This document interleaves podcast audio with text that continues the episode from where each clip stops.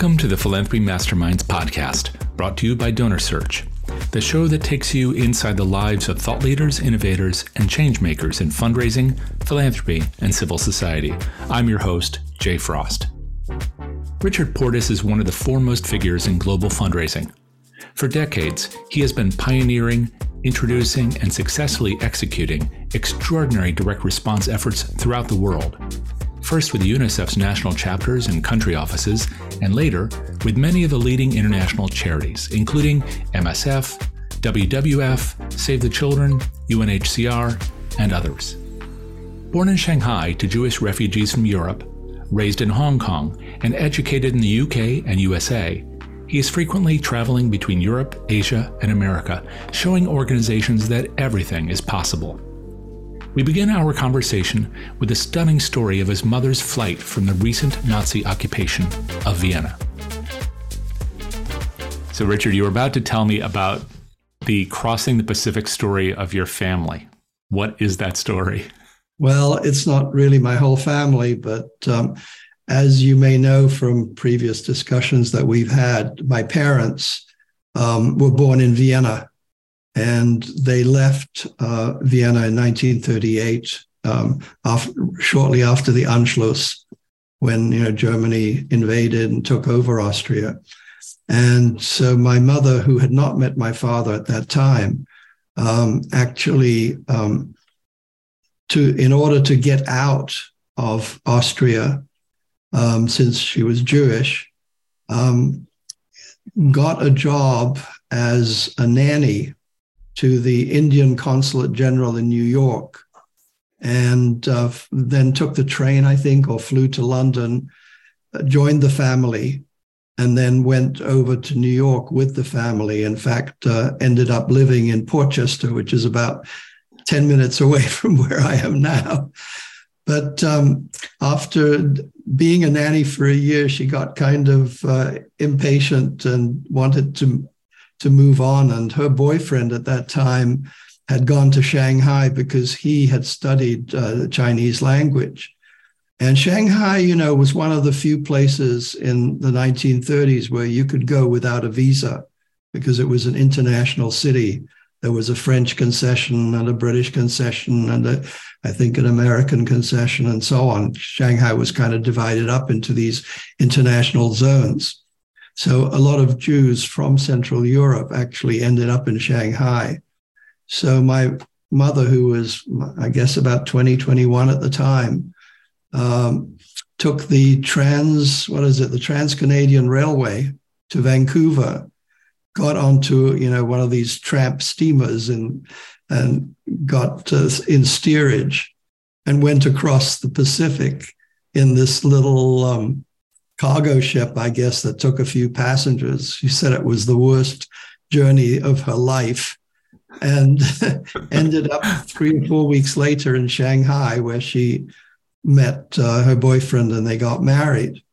But um, when you mentioned about crossing the Pacific, it, uh, it brought that to mind. And she she was quite a quite a character, and she did a lot of journeys like that, including at one point taking the Trans Siberian Railway across Siberia um, and, and doing kind of wild things.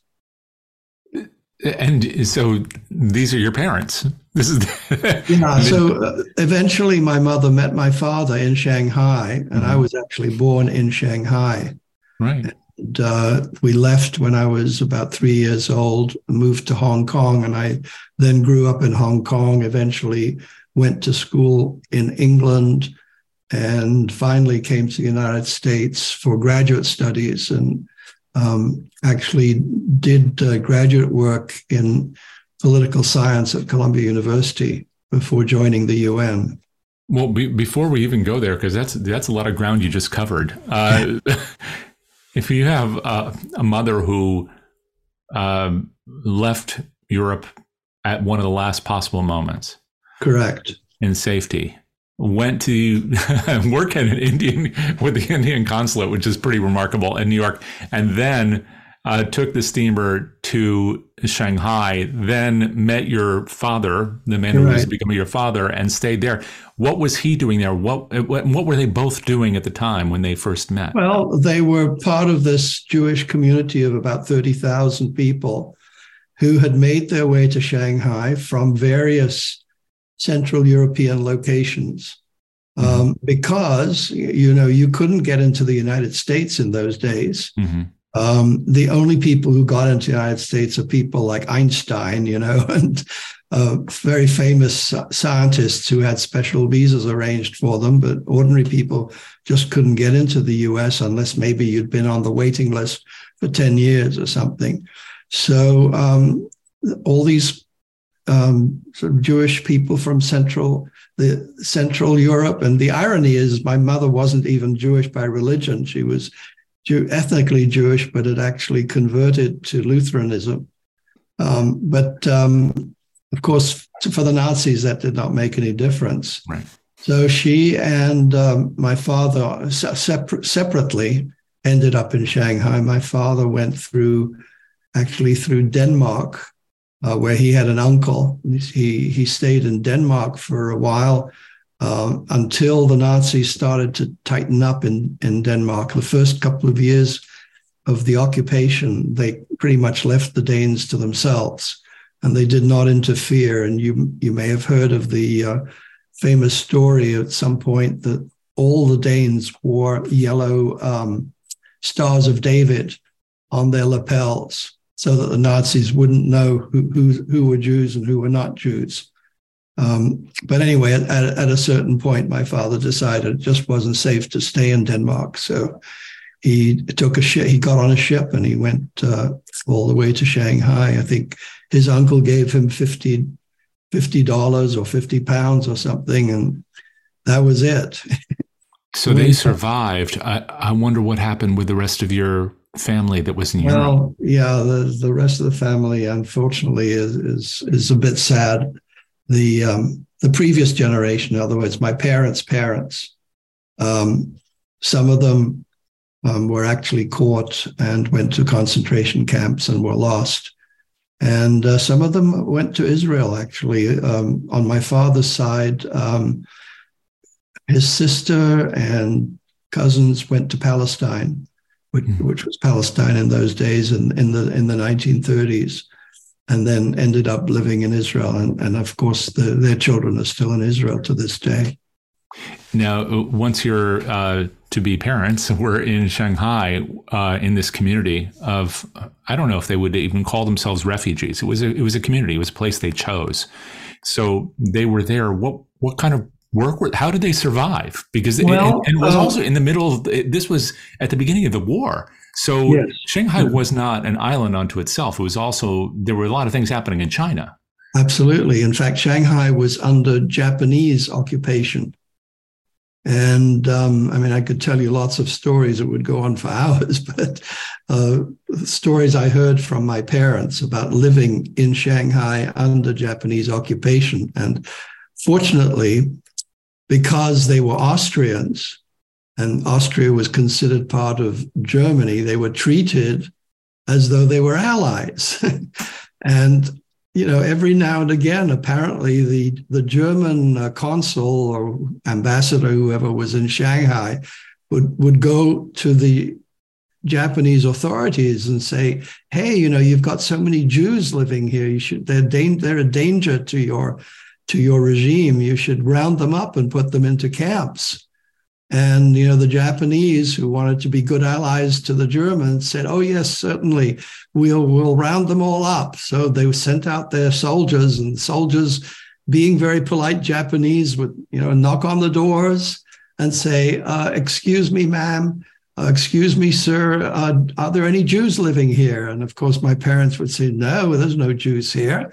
Um, you've got the wrong place. And they'd say, thank you very much. And then they'd go back to the uh, Japanese authorities, the soldiers, the Japanese soldiers, and they would say, We couldn't find any Jews in Shanghai. And so the next day, the German ambassador would come around and say, Well, how many Jews did you round up? And the Japanese magistrate would say, "Well, I'm very sorry. We we did a search, but we couldn't find any Jews, so we can't help you."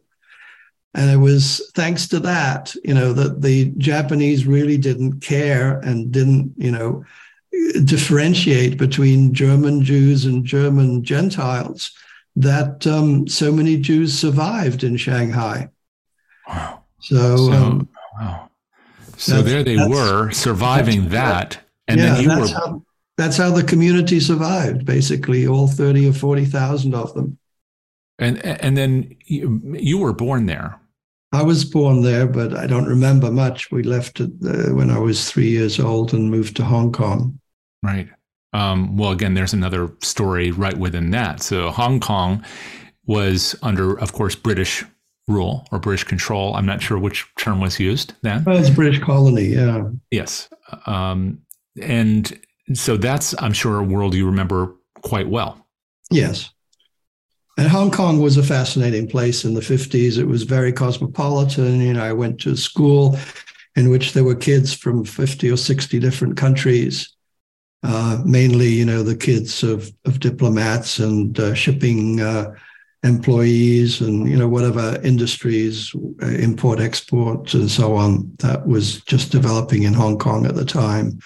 And I went through the British school system. I, uh, then ended up going to college in England and then eventually for graduate school came to the United States. You were, I, I know you went to Sussex, I believe. Um, and so the, I guess the British system of education, it's again interesting that that was all occurring within Hong Kong. And for people who are listening now, they may not have a concept about what that was like to be uh, in um, in Hong Kong at that time in that kind of environment, because of course Hong Kong is now a, a part of China. What was it like for you being a young person going to a British school, but it, within China? I mean, for all intents and purposes. So, both linguistically and culturally, what kind of influence did that have on you?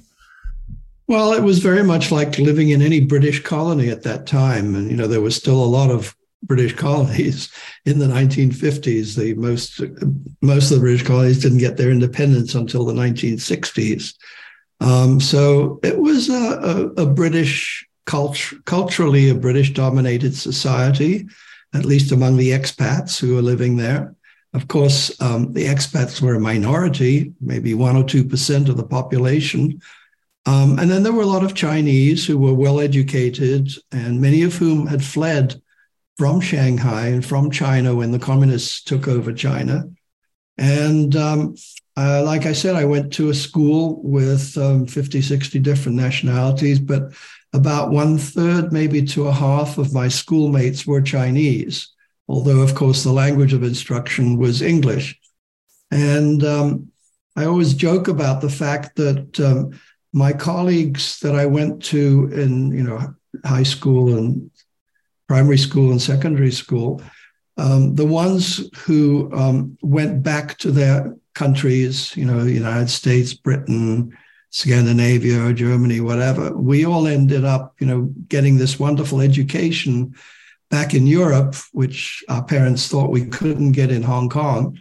And we all ended up being working stiffs. And, and of course, all the uh, kids in my class, or not all, but a lot of the kids in my class who were Chinese and didn't have the benefits of getting a European education stayed behind in Hong Kong, and they've all become billionaires.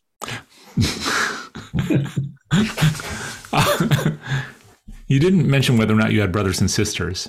So on this Um, journey, was this all just you and your parents making your way through this kind of Yeah, I have one, I have one brother who's, who's three and a half years younger than me. So yes, he he was traveling, but he wasn't actually born until after we left Shanghai. Okay. But he grew up in Hong Kong with me. Yes, and he, he now lives in in in London. and was educated in England too. Um, this this whole journey is interesting from the standpoint that much of your work of your life has been truly global in nature, and and I know we'll get into that, but that's why I was probing because it speaks to uh, your level of comfort with and probably interest in the world around you that you you grew up in an environment like that, but also maybe just the way your parents were. Uh, it- were your parents? Uh, doing these things and making these choices just because they had to, or was it part of their character? Because when you described your mother, it sounds like she was uh, not only a person who uh, took the the opportunity to do things that would be helpful for her, that would protect her, but also that were pretty interesting to do. There, there were a lot of other ways that people would try to survive these circumstances, but she found a really extraordinary way of doing it. Right. Well, you know, I I always say that um, my parents' generation were the ones who really, you know, really had a hard hard life, had a hard time. I suppose that's true of Americans too, because our parents' generation, you know, went through the depression and things like that. Um, and but really, I have to say that uh, being in the next generation and growing up in Hong Kong, I mean, I felt very privileged. And you know, I got a good education in Hong Kong uh, from a, in a British school, um, which was really more like an international school. I was then, you know, sent to England for for my university undergraduate education. So I think that the the amount that our parents' generation suffered, in a way, um, led to um, us in our generation having a pretty easy life. I mean, certainly mm-hmm. compared to what they went through. So I've always I've always felt that uh, we belong to a blessed blessed uh, generation that that had it pretty easy and that had good opportunities, um, no matter whether we were in Hong Kong or in in Europe or in, in North America. But it also sounds like it inspired a, a, fair amount of comfort with adventure or an interest in it because you didn't have to necessarily go to Sussex and then to Columbia. You, I mean, I'm sure you, with your parents' influence, chose to do those things. So, how did you choose to go to Britain for the university and then on to Columbia? Well, having been through the British educational system in Hong Kong, which was basically an extension of the British educational system being a being a colony, it was logical to go to an English university. And I went through the same process that uh, most English or most Britishers of my age went through, where you'd apply to you know half a dozen universities, and then you went to wherever you were accepted. And I, it happens that I was accepted to Sussex. And you were studying poli sci, is that right at that point, or yeah? well, they called it international relations in those days. Um, right. And then um, in my last year before I graduated, I, I saw a um, an announcement on one of the notice boards uh, asking people to apply for English speaking union fellowships at American universities. And having studied international relations, it, it was it made sense to go and do my graduate studies in the United States. So again, I applied to a handful of universities um, and ended up uh, being accepted by Columbia. And again, having a very privileged existence in at Columbia, thanks to the fact that I was, you know, a foreign student. And your parents were still back in Hong Kong during all of this? Yeah, my, my parents uh, stayed pretty much in Hong Kong for the rest of their lives. Um, my mother um, went back to Austria um, for the last three or four years of her life. In fact, when uh, when Hong Kong was handed back to the Chinese, uh, it wouldn't have changed. It wouldn't have made much difference whether she went back or not. She just decided that was a good time to go go back. My father had passed away by then, and um, she actually ended up in in Vienna. And she was always, um, in spite of her experiences. She was always someone who loved um, Austrian or Viennese culture and Viennese traditions, and you know went to the opera and all those kinds of things. So there you were getting back to New York, which is where she first went. This is very funny. It's a, a yeah. this story. Ironic, isn't it? Yeah. Uh, and so you you were at Columbia studying, I guess, international relations and so forth. Um, did, did you have an appetite to stick around here? I mean, how is it that you you managed to stay. How did you find New York after having this international existence? Well, New York is just as international as any of the big cities, I guess, that I had been to. So I felt very much at home. Um, I um, studying and living in New York, of course, I applied for a job at the United Nations, and I I ended up getting a um, kind of a part time or temporary job at the United Nations, and then um, migrated over to UNICEF, and really spent most of my professional career, as you know, at UNICEF.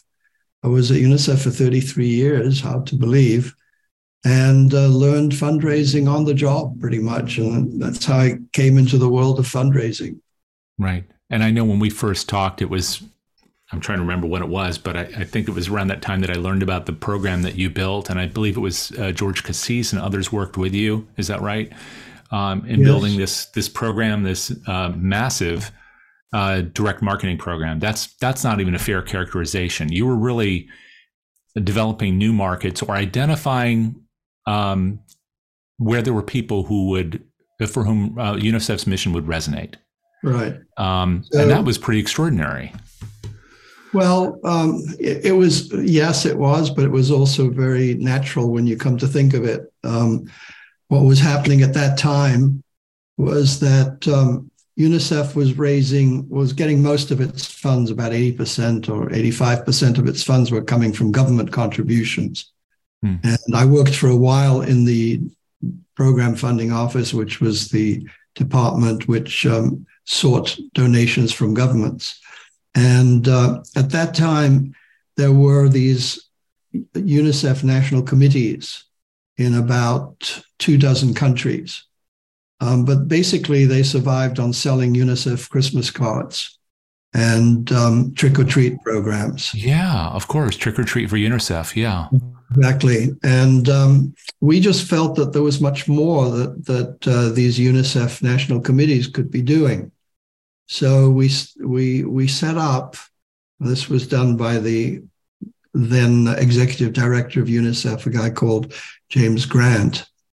Um, James Grant said, "Well, why don't we do? Why don't we have a fundraising department within UNICEF?"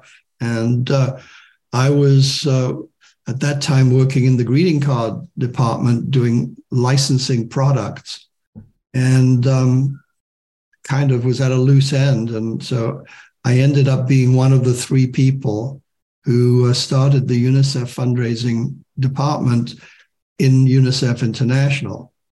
And our job really wasn't to raise funds directly, but to coordinate and to um, to help these national committees help each other to learn fundraising. So I kind of learned fundraising on the job. And then at the same time, I was teaching fundraising to um, people in other countries like Japan and Hong Kong and um, Australia, South Korea, um, countries that were emerging, mm-hmm. but um, had had not yet started doing fundraising. So basically, I was learning American methods and teaching American fundraising methods to European um, UNICEF committees and Asian, and also to some of our field offices in, in South America. In other words, in countries, you know, where there was an emerging middle class. That's how I also got involved in fundraising in India. That um, in India, by the time because I guess in the 1990s and 2000s, India was emerging and the, with a strong middle class um, coming up. And we started to raise money in India for projects, UNICEF projects in India. So gradually, those countries, we, you know, we call them emerging countries, middle income countries, um, they gradually um, transitioned, I should say, from being countries that received UNICEF aid to countries that was actually raising money for UNICEF projects in their own country and also in other neighboring countries.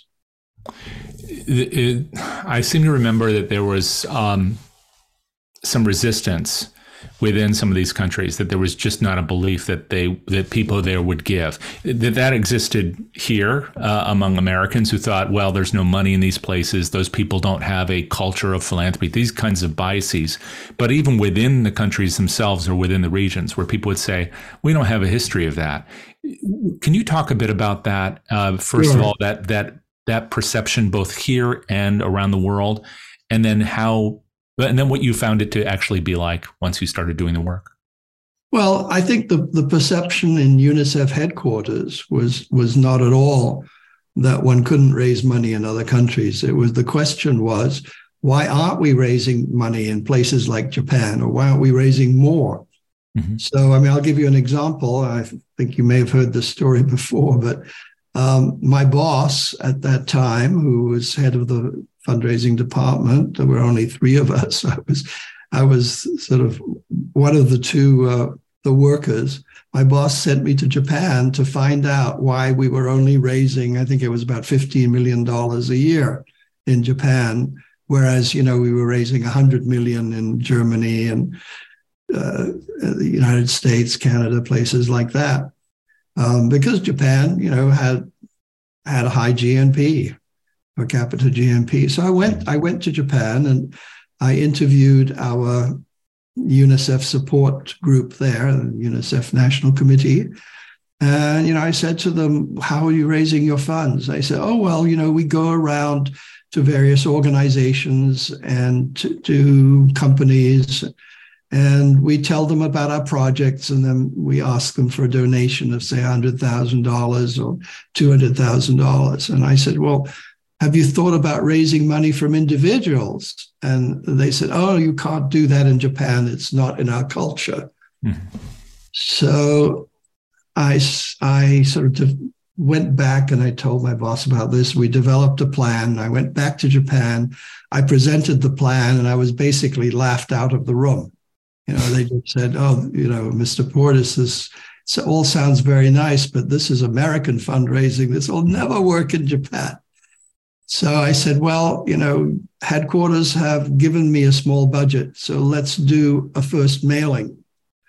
And I, I found someone through actually the Direct Marketing Association, a Japanese gentleman who was on the verge of retirement, but who had experience with catalog marketing in Japan.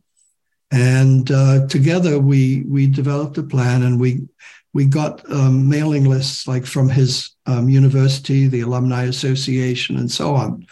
We put these lists together. We sent out hundred thousand letters, and uh, guess what the response was?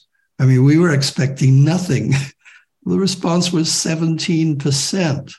Mm-hmm. You know, seventeen percent is unheard of uh, with an average donation, I think, of about the equivalent in Japanese yen of $60. Which is, and, that must have been at least double or triple what it was in the US at the time, right? Absolutely. Yeah. Um, it was $30 exactly.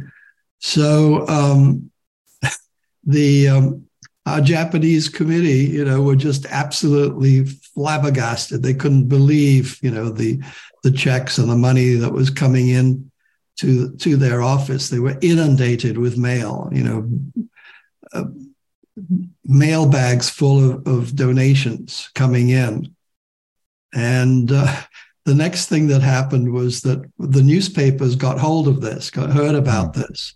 And the newspapers called in and said, "We want to interview you about this. Why, you know, what is going on here?" Well, the executive director, our Japanese executive director, hid out for five days because he was so afraid of what the media might say about this outrageous act that UNICEF was doing in Japan. We finally uh, uh, managed to we finally managed to get him to come back to the office and accept some interviews and you know they were all quite favorable. They were all quite favorable. What, what was he worried would happen? That I mean, was, was, it because well, you were you know, asking people for money? Was it because of where the list came from? Was it what was it? Everything, you know, everything that was unaccustomed that they were unaccustomed to. Um, and uh, at first, they just denied that they did it. They said, "Oh, this was done. This was done by UNICEF headquarters. Has nothing to do with us." anyway, the uh, the result of that, I can happily say, and it it, it continued uh, for a number of years, was that they went from fifteen million dollars a year within, I think, seven or eight years. They were up to two hundred million dollars a year Wow. So um, it really made a huge difference. Of course, it wasn't just direct mail. We also started telemarketing and we started uh, major gifts and legacies and things like that. Um, and, you know, today, UNICEF Japan has a very similar fundraising program that you would find in any American, North American, or European nonprofit. There's something I seem to remember about this when I first heard about it years ago uh, from you, which has to do with um, not just how the process worked, you know, finding a list, sending a letter, uh, testing it, and if it worked, doing more of what worked. Uh, all of that, of course, is is uh, a way of diffusing this idea that it's an American uh, process. It's just a process that that works. But there's another element which is fascinating to me, which is it, Japan is a country that was also still very rapidly, but recovering from the war. This is also true in some of the other emerging markets where you find these big growing middle classes and other markets where UNICEF worked. I think it included uh, Brazil and other places. I can't remember now. But in each of these places, uh, there was a lot of growth, especially post war growth, and people who remembered what it was like to be without. Um, and I seem to remember some story about uh, people saying, you know, uh, to other service organizations, where were you when I needed my first glass of milk or my first pair of shoes? And UNICEF was there. Um, it, so, how much of this is also recognizing where not only is there economic opportunity, uh, but also um, a, a group of people who will really feel that this is important because they've been there themselves? Well, you know, um, this was in the 1990s, mid 1990s. So it, it, had been uh, almost it had been a while. Years, yeah, almost 50 years since the, the war had ended, you know? Sure. Um, but uh, you're right. I mean, there were a lot of older people who donated to UNICEF because they said, oh, I remember getting UNICEF powdered milk, you know, when I was a baby or when I was a child, or my parents telling me about UNICEF. So that certainly helped.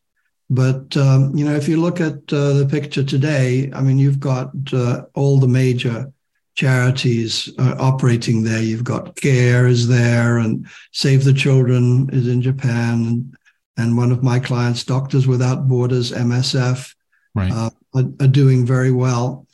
And um, the Japanese are also, you know, they've always had a pretty big foreign aid program. The Japanese are very well educated. They um, care a lot about countries around the world and and uh, you know in Asia and and also surprisingly in Africa. And we I've always found that appeals for Africa always do really well in Japan. Um, so do of course appeals for Asian countries and and so on. So um, today, um, and certainly when even when we were starting fundraising in the 1990s, you know, there was this feeling already in Japan. Yeah, you know, we we went through hard times during the Second World War and just after, but now that we are affluent and now that we're doing well, and you know, don't forget. Um, uh, by the 1990s, Japan was investing in real estate in the United States and all kinds of things. They were considered uh, uh, economically equal to the Western countries. Right. Yeah. You, you made a statement in a um, a podcast that I listened to recently. Not sure if this is the right time to bring it up, but I just thought it was so funny and and interesting. You've been working with lots of Japanese and Indian uh, charities, and also working within those countries to do projects that it might even work uh, and benefit yeah, U.S. charities. And you said in Japan, nothing is possible, but everything works. In India, everything is possible, but nothing works. That's correct. Can yes. you just talk about what that means and where, where that comes from? I know it's just a fun thing to say, but I have a feeling there's a lot of um, of truth in it in terms of the kind of direct marketing that you've had to do, convincing organizations, but also carrying out the process, raising the money. Yeah. What what does that come from? what is that about? Well, it, it really came from my experience in those two countries. It, it just happens by accident that when I was at UNICEF, um, I spent a lot of my time, not all my time, I spent a lot of my time working with the UNICEF presence in those two countries. Right. Um, you know, they're large countries. They're economically. Um, Japan certainly was economically advanced, and um, that was the result of my experiences. It was always very difficult to get a new idea to be accepted in Japan. But once it was accepted, it was done, executed beautifully. It was ex- executed with precision and with care, and uh, even you know with um, with with new ideas being added and so on. Um, and in in India, um, gosh, the Indian people are so open minded, you know, and so flexible. They would accept anything, you know, if you if you made a suggestion. Oh yes, yes, we can do that, absolutely. So they have a very, very positive attitude, but sometimes they don't have, you know, the the experience, you know, the knowledge um, that the Japanese have. So they'll try something, they'll try a hundred things, you know, and uh, a, a, lot of the things, in fact, end up not working. But um, enough things do work in the end after, you know, a, lot of hand holding and uh, guiding and mentoring. Enough things work that that they have a, I think, a very thriving and very successful um, f- philanthropic um, uh, environment in India. And of course, you know, Indians themselves, the, the middle class and the upper class Indians, uh, see the poverty around them, and they see that there's that something needs to be done about it, and they're tired of just uh, giving money to panhandlers. So they've been convinced, you know, to set up their own organizations. One of my uh, clients is an organization called CRY, which stands for Child Rights and You, C R Y. Mm-hmm. They've been uh, going since I think the 1980s, and uh, they've built up, you know, um, several hundred thousand, a mailing list of several hundred thousand supporters. Um, they raise funds from corporations, and the Indian government uh, has also been very helpful in the sense that they have actually mandated, or there's a requirement for all Indian corporations um, that you know operate a, a, above a certain level to give two percent of their um, corporate profits to some kind of a social cause. They can set up their own foundations, or they can give that money to existing foundations in India. And um, it's taken a while for that to build up, but uh, I understand that that's uh, doing pretty well, and and a lot of nonprofits in India um, function on the basis of, of that 2% that they get from corporations. I don't know if it if there's anything like that anywhere else in the world where the government mandates that companies have to give 2% of their proceeds if they're above a certain level and that has to go to charity. Is there anything like that anywhere else? I have heard that there's something similar in Brazil, but uh, it's certainly, you know, far, few and far between. Um, there's not many not many countries that do that. Right. We certainly don't have that here. Not only the mandate, but even that percentage as an average for right. you know the larger yeah. companies. Um, I, I, think it says a lot about um, how these environments develop, and part of it is these these kinds of partnerships, like the work that you've done, people being open and responsive to it, willing to grow the sector, and then they make their own decisions internally. The government, the society, the organizations, they keep they keep riffing off whatever they decide works in their environment. It speaks a lot to this kind of nimbleness. But there's something embedded in all of this, which is, is something else you've talked about elsewhere, um, which is not just things that work and don't work, but whether or not people are willing to do things like you you were talking about with these two countries, these two cultures um, and part of that also stems from this kind of idea about trust. And we're having a, a real issue with trust and with charities in this country and maybe around the world. Um, and and you were talking about this. You had an exchange with someone in a in a blog recently, and you said um, aren't there larger societal trends that have caused the decline in the numbers of households making donations, which is something we've talked a lot about here and has been written about recently? And you mentioned two huge increases in income disparity and um, an accompanying rise in cynicism and lack of trust in our institutions. Um, these two ideas are, are really interesting to explore not just in here um, and in these kind of quote mature economies unquote, but also in all these emerging markets that you've worked in throughout the years. Do you have thoughts about these two issues about um, uh, income disparity and trust in institutions and how they're influencing the work you do, and also the problem we're encountering here with the decline in the number of households that give? Yeah. Um, you know, with reference to India and Japan, where I do most of my work and, and what we've just been dis- discussing, I don't think they're at the stage yet that we've reached, you know, in the West of skepticism and distrust in nonprofits, which I, I grant you is probably increasing. Um, in Japan, the, it, it, it, surprises me that there is still a very, very high level of trust in institutions. I mean, you even see that in terms of the number of people that support, say, the United Nations. Um, there's high respect and high support for the UN and its um, agencies. Um, and surprisingly, well, maybe in the last few years it's come down a bit, but surprisingly, it's still relatively high compared to Western countries.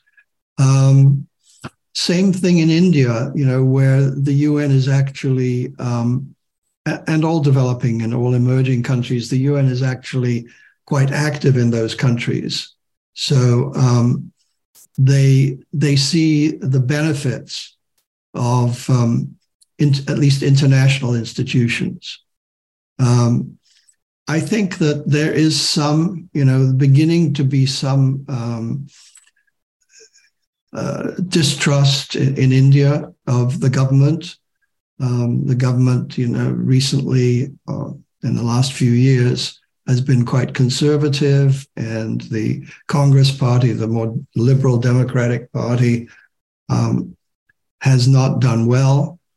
Um, so there may be some skepticism growing there.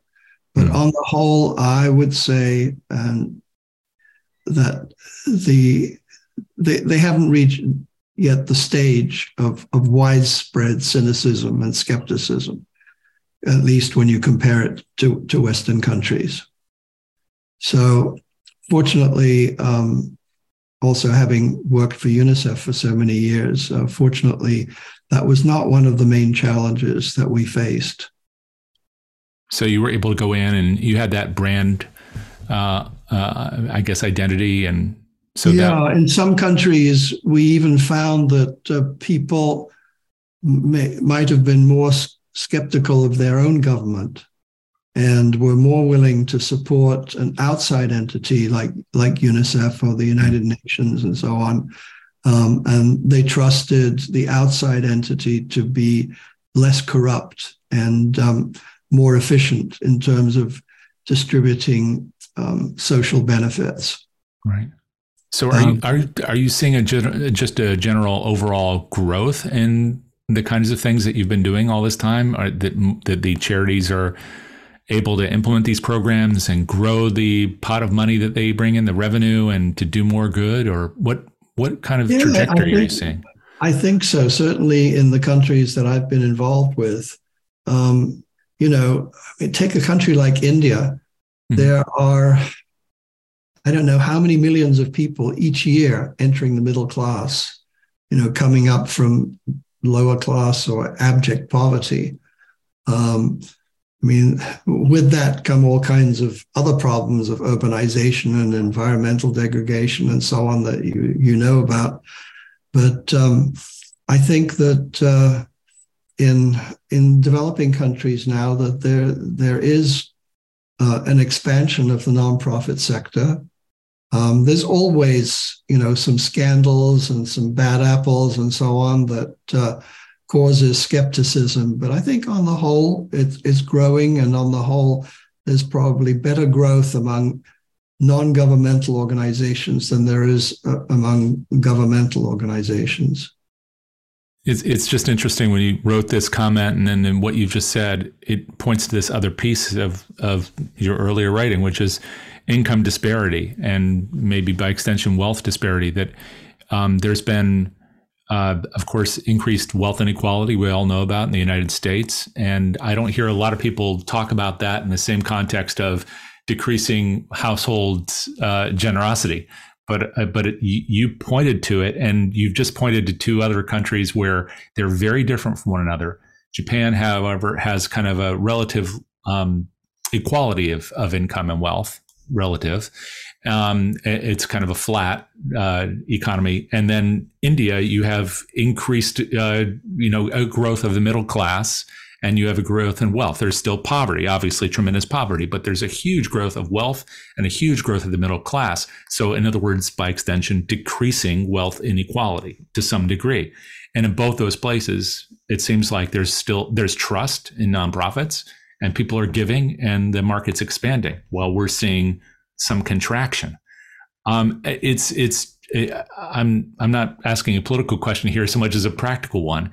When you go and talk to then organizations and have this discussion, I wonder how you help them to see the markets they need to talk to and the ways they need to talk to them so that they foster the trust among the people who have the resources so that they'll give especially environments where you know we we might see increased wealth inequality or income inequality like the United States?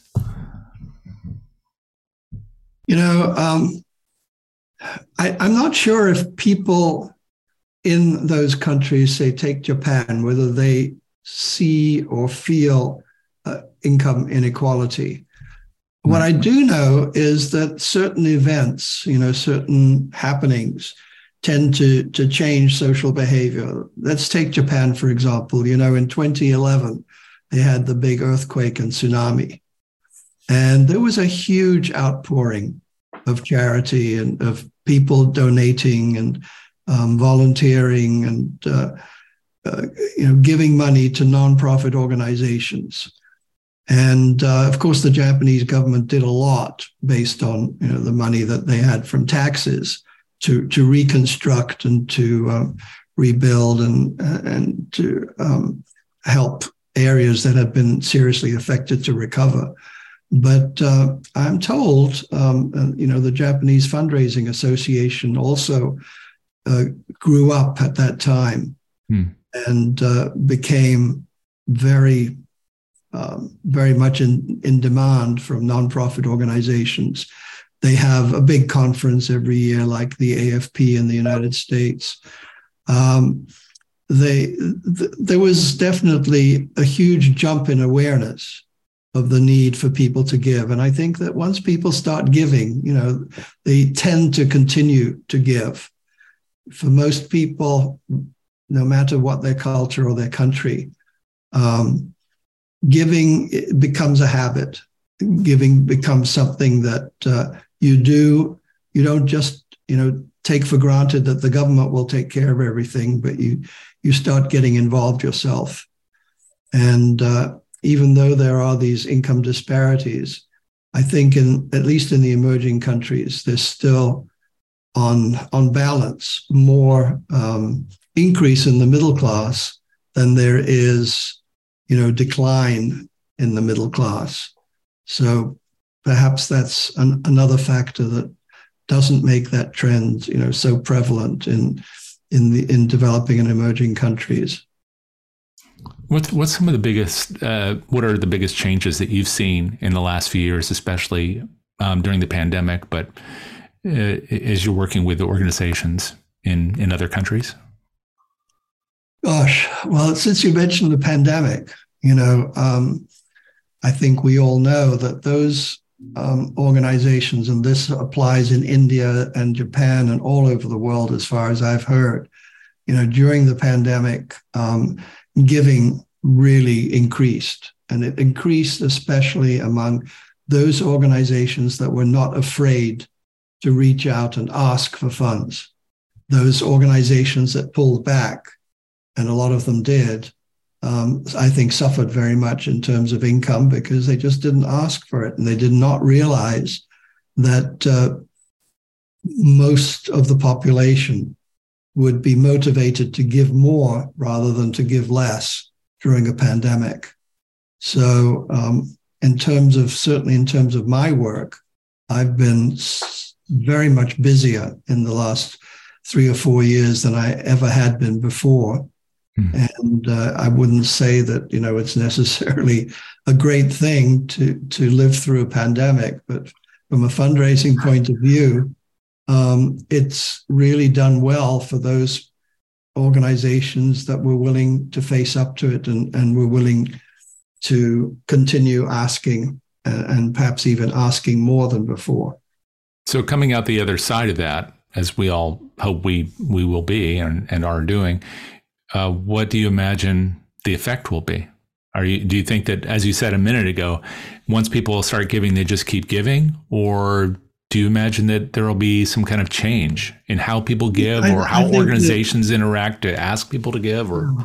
I think there's always after a big boost like that there's always a decline um, i mean if you look at if you look at the curve you know it goes up and then it drops and then it goes up again and drops right. like the stock market um, yes sure yeah so uh, maybe for a year or two people will be less inclined to make donations but uh, they'll come back. They'll come back, and and uh, I'm I'm sure that the upward trend will continue. So, is there something that um, nonprofits should be doing differently to try and avoid a you know falling off the cliff for a couple of years? Or should they be talking to people more often or differently? The biggest change that I see, I, I think, is the obvious one that um, fundraising is moving much more into the digital arena and I would say even more so in in Western Europe and in Asian countries than in, in the United States. Hmm. Uh, in the United States, you know, we have this amazing um, situation where the government actually subsidizes postage rates for nonprofits. As far as I know, that does not exist anywhere else in the world. And um, so I think the the flight away from you know, traditional channels of fundraising like direct mail and telemarketing and so on has been much quicker in Europe and in Asia and in Latin America than it has here in North America. So um, in another thing too is that people have become very protective of their privacy. You know that in Europe there are strict privacy regulations now. Japan last April adopted a very similar um, situation, very similar conditions that you have in Europe. It's become extremely difficult to get hold of mailing lists um, in Japan, whether it's electronic mailing lists or uh, physical you know, snail mail lists and so on.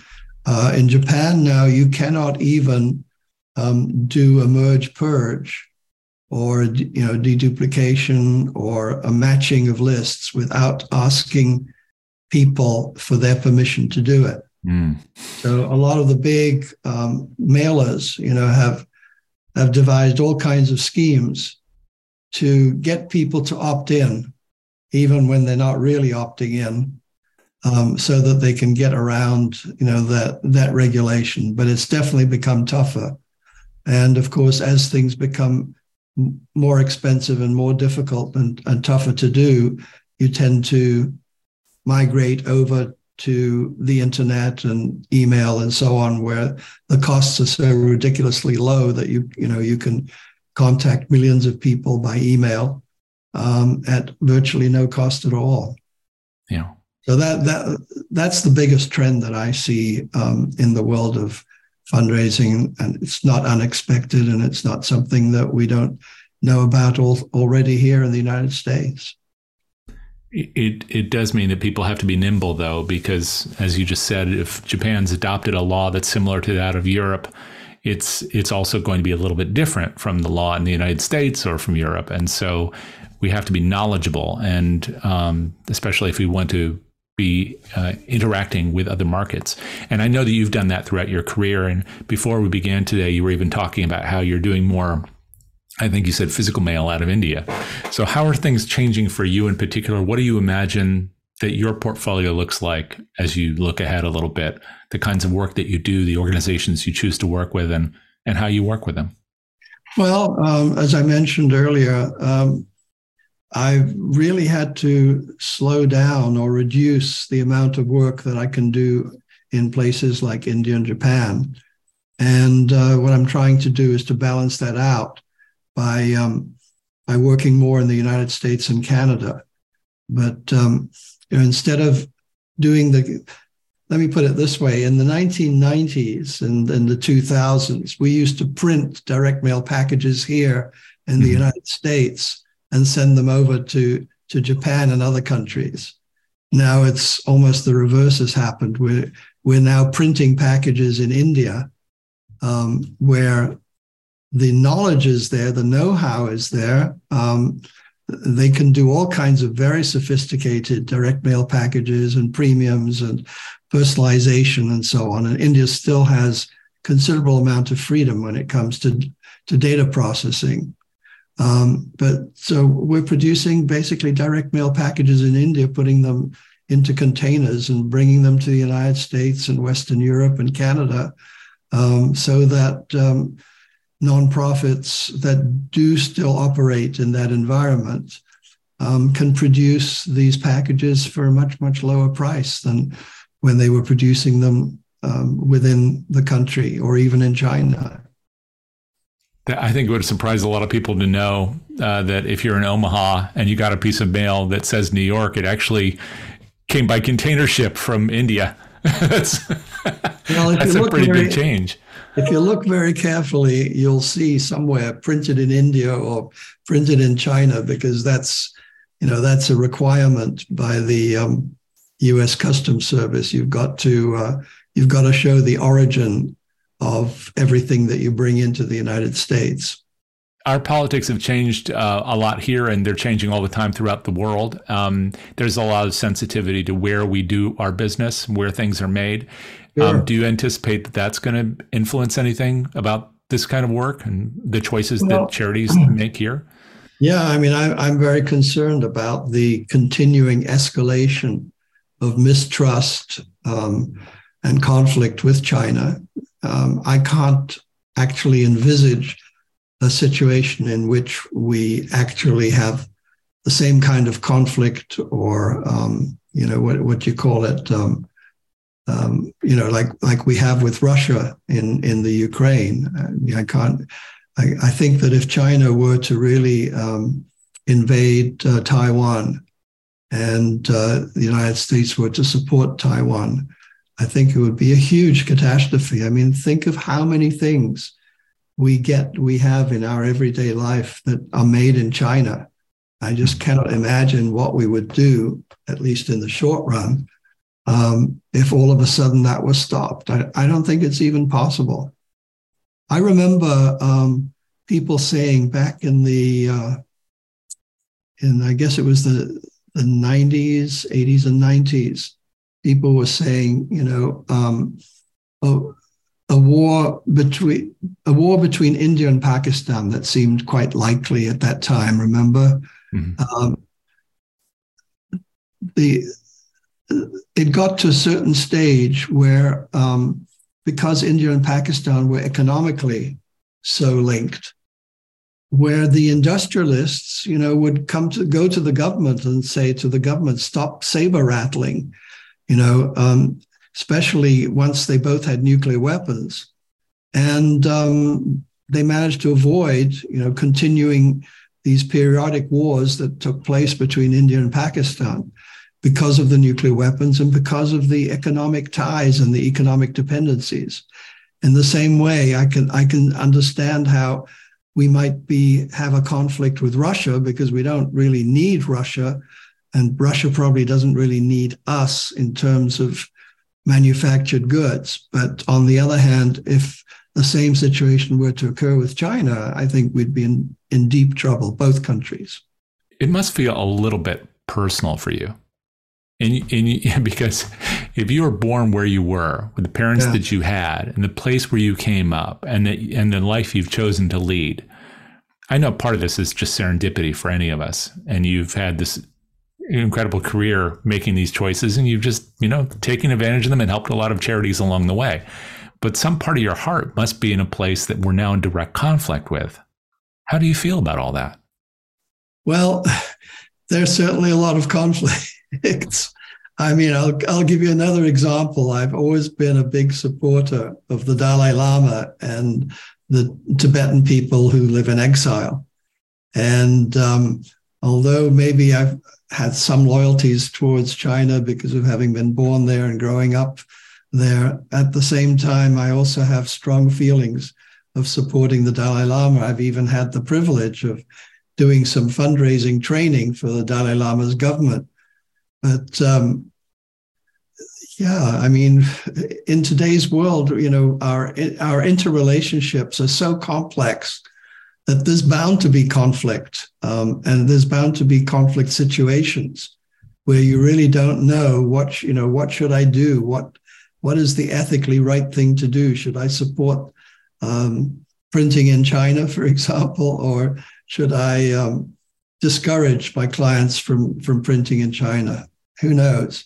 It's it, it's difficult, and I think one has to one has to look at each situation individually and come to one's own conclusions about it. And then the nonprofits themselves, do we have a role to play in trying to do what those industrialists did or?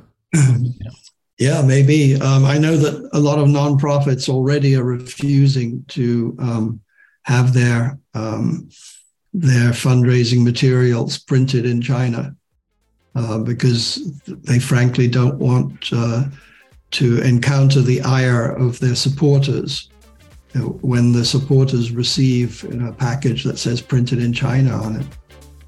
And it's one reason why a lot of them are moving to India, and I'm helping them do that.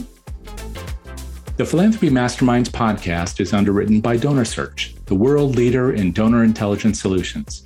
Our producer is Jack Frost. Our theme music is Be My Remedy, composed and performed by House of Say. You can subscribe to the Philanthropy Masterminds podcast on Apple Podcasts or wherever you get your podcasts. And you can find blogs, webcasts, and CFRE accredited webinars with our featured masterminds at donorsearch.net or check the show notes and descriptions.